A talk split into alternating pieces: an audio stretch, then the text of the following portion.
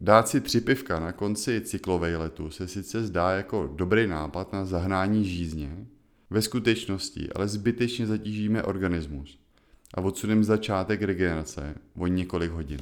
Já jsem František Hanovec a vítám vás u nové epizody Každým dnem lepší. Podcastu, ve kterém se dozvíte, jak díky pohybu, životosprávě a nastavení mysli být zdravější a spokojenější než kdy dřív.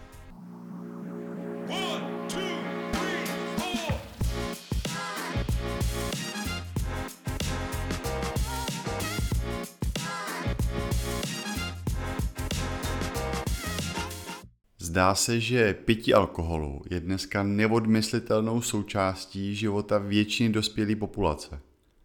A v České republice, která patří v množství vypitého alkoholu k absolutní světové špičce, to platí dvojnásobně. Důvodů, proč to tak je, může být asi několik. Od těch, co jsou relativně v pohodě, jako je sklenička vína k dobrýmu jídlu, nebo osvěžující drink v létě, až po, nebál bych si říct, patologický, jako je utápění problému a starosti v alkoholu. Pro většinu, aspoň teda doufám, plní alkohol spíš tu funkci společenskou. Že si dají skleničku vína nebo pivo, když si jdou posíjet s kamarádama nebo známýma. V takových chvílích se alkohol označuje jako takzvaný sociální lubrikant. Kvůli tomu, že usnadňuje konverzaci a společenský kontakt. Pro spoustu lidí snižuje úzkost a obavy z toho vyjádřit se ve skupině. To může být do určitý míry plus a může to vlastně pomoct prolomit ledy. Trochu problém je to ve chvíli, kdy to přeženem, protože pak často mluvíme víc, než bychom chtěli a můžeme říct i to, co se nehodí a co bychom si za normálních okolností nechali pro sebe. Alkohol má totiž schopnost mít naše chování i rozhodování má efekt na synaptický přenos. To znamená vedení vzruchu. Takže můžeme říct ty dané informace mezi jednotlivými neuronama, což jsou buňky v mozku. A alkohol právě působením na tyhle synaptické propojení tlumí schopnost mozku zpracovávat informace a omezuje schopnost pozornosti. A druhý, hodně důležitý efekt je na prefrontální kortex. To je část mozku, která je vývojově nejmladší. Je uložená v části za čelem a očima a řídí naše sociální chování, exekutivní funkce a tak dále. Na něm závisí i morální a sociální uvažování. Jinak řečeno, většina rozhodnutí projde prefrontálním kortexem, kde si na základě zkušeností a znalostí v porovnáním se zákonama, pravidlama a jinýma zvyklostma vlastně vyhodnotíme, jak se nakonec zachováme.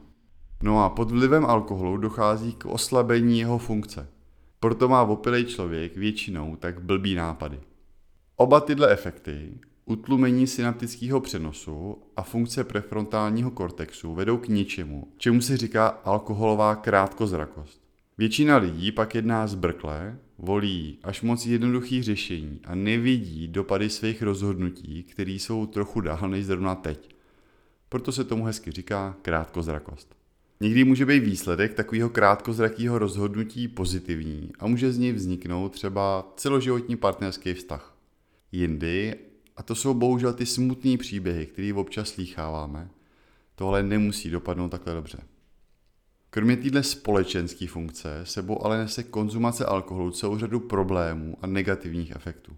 Přispívá ke vzniku víc než 200 onemocnění, jako jsou kardiovaskulární nemoci, novotvary, gastrointestinální nemoci, především nemoci jater a samozřejmě další, jako jsou nějaké nehody nebo úrazy. A nakonec jedno velký téma, alkohol a cvičení a zdraví. Půl litr piva má podle kalorických tabulek zhruba 200 kalorií. To je v porovnání třeba s mlíkem, džusem nebo kolou vlastně docela stejně. Proto pokud zůstane jenom u jednoho, není to moc velký problém. Pokud jich ale zvládnem najednou vypít klidně pět, je to tisíc kalorií navíc, který se musí někde projevit. A klasická otázka, takže po tréninku na doplnění tekutin a energie, to je ale v pohodě, ne? No, ne tak úplně. Alkohol totiž způsobuje jednak zvýšenou potřebu chodit na záchod, což ve finále působí na to doplnění tekutin kontraproduktivně. Kromě toho je odbourávání alkoholu pro tělo primární a proto pozastaví všechny ostatní metabolické procesy. Dát si tři pivka na konci cyklovejletu se sice zdá jako dobrý nápad na zahnání žízně, ve skutečnosti ale zbytečně zatížíme organismus a odsuneme začátek regenerace o několik hodin.